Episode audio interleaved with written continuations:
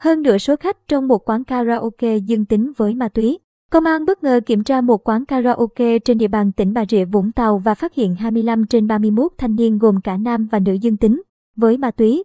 Ngày mùng 7 tháng 3, Công an thị xã Phú Mỹ, tỉnh Bà Rịa Vũng Tàu vừa tạm giữ một nhóm thanh niên để điều tra liên quan đến hành vi sử dụng trái phép chất ma túy.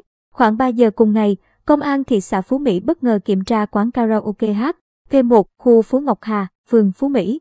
Thời điểm này, một nhóm thanh niên cả nam và nữ có dấu hiệu nghi ngờ đang rời khỏi phòng hát. Lực lượng công an đã yêu cầu nhóm thanh niên hợp tác để kiểm tra.